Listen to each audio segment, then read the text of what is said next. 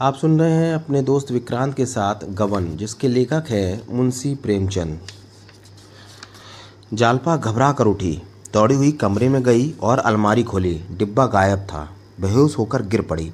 सुबह होते ही दयानाथ कहने लेकर सर्राफ के पास पहुँचे और हिसाब होने लगा, और अब आगे। सर्राफ, मात्र पंद्रह सौ गहने लेकर राज़ी न हुआ। बिके हुए गहनों को वह बट्टे पर ही ले सकता था। उसने कुछ ऐसी बातें की कि हाँ हाँ कहने के सिवा उन्हें और कुछ न सूझा।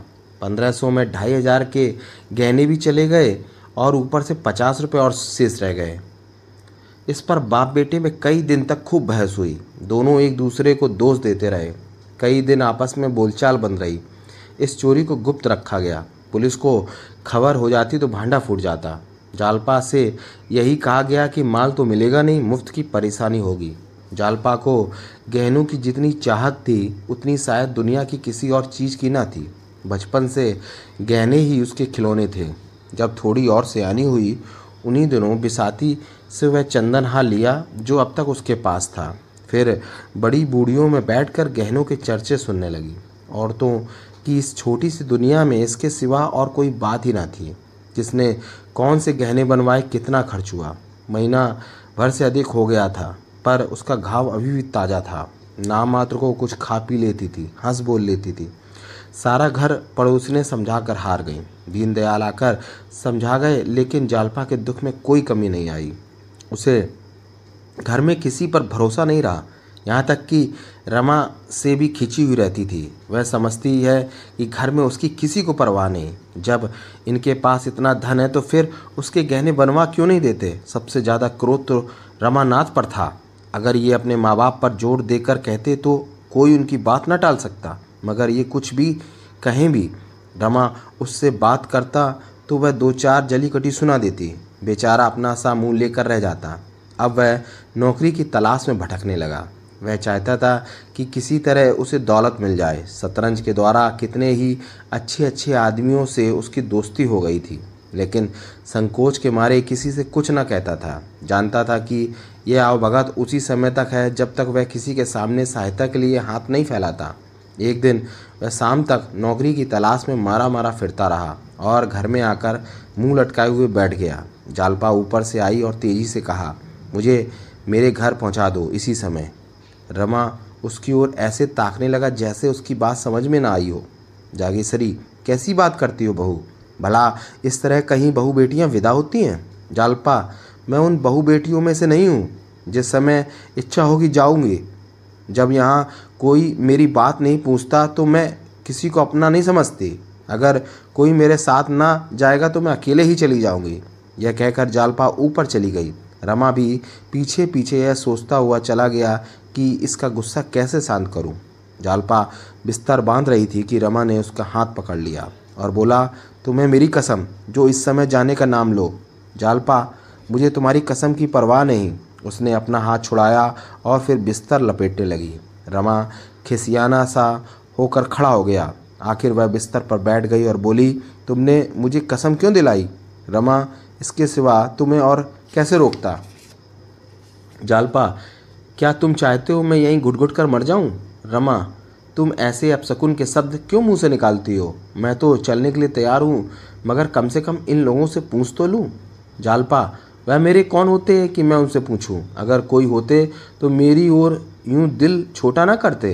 रमा को बड़ी बड़ी बातें करने का फिर अवसर मिला। शायद तुम्हारा विचार ठीक है, नहीं तो ढाई तीन हज़ार इनके लिए क्या बड़ी बात थी? जालपा मक्खी चूस है पहले दर्जे के।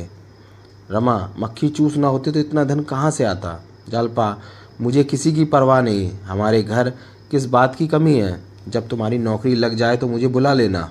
रमा, तलाश कर रहा हूँ। कितने ही बड़े आदमियों से मुलाकात है, ज़रा अच्छी जगह चाहता हूँ, मगर किसी से कहते हुए शर्म आती है।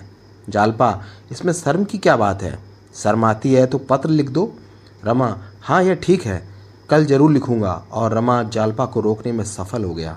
रमा के जान पहचान वालों में एक रमेश बाबू म्यूनिसिपल बोर्ड में हेड क्लर्क थे। उम्र चालीस से ऊपर थी। पर थे बड़े शौकीन। शतरंज खेलने बैठ जाते तो सवेरा कर देते। अकेले थे। जवानी में पत्नी मर गई थी। दूसरी शादी नहीं की। रमा से उनकी बड़ी औपचारिकता थी, क्योंकि रात भर उनसे शतरंज खेलने वाला रमा के अलावा कोई दूसरा नहीं था। रमा उनके पास पहुँचा। उसे देखते ही खुश हो गए। बोले, चोरी का कुछ पता चला? बहुत अच्छा हुआ। थाने में रपट नहीं लिखाई। नहीं तो सौ, दो सौ की चपत लग, और लगती। तुम्हारी पत्नी को तो बहुत दुख हुआ होगा। रमा, कुछ मत पूछिए। मैं तो तंग आ गया। अब लगता है कि कहीं नौकरी करनी पड़ेगी। बताइए, है कहीं नौकरी चाकरी का सहारा? रमेश ने आले पर से मोहरे और बिसात उतारते हुए कहा, आओ, एक बाजी हो जाए। फिर इस समस्या पर विचार करेंगे। रमा, मेरा तो इस समय खेलने का मन ही नहीं होता। सिर पर चिंता सवार है। रमेश एक बाजी तो खेल लो, फिर सोचेंगे क्या हो सकता है। बाजी शुरू हुई। रमा बाजी हार गया। रमेश बोले, बोहनी तो अच्छी हुई। मेरे ही दफ्तर में एक जगह खाली है, मगर तनख्वाह बहुत कम है, मात्र तीस रुपये कुछ दिन बाद पदोन्नति हो जाएगी। जगह आमदनी की है?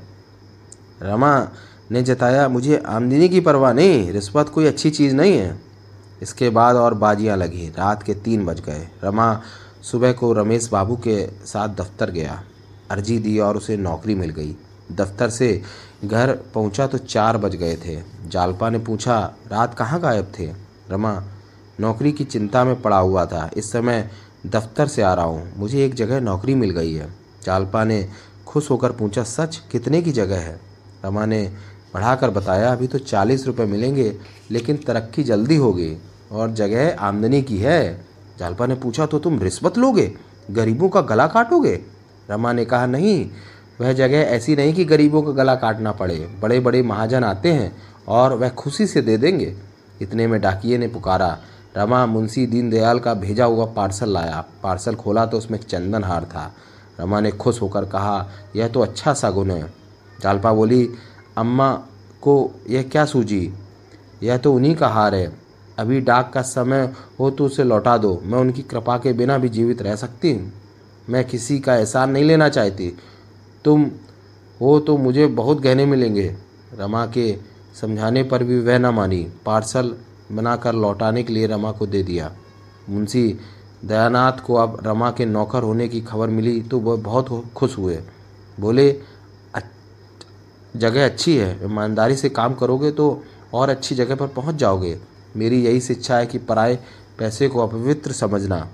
रमा के मन में तो आया कि साफ़ कह दे कि आप अपनी शिक्षा अपने अपने पास ही रखें, मगर वह इतना निर्लज न था। दयानाथ ने फिर पूछा, यह जगह तो तीस रुपए की है? तुम्हें बीस ही क्यों मिले? रमा ने बात बनाई, नए आदमी को पूरी तनख्वाह कैसे देते? शायद साल छः महीने में पदोन्नति हो जाए।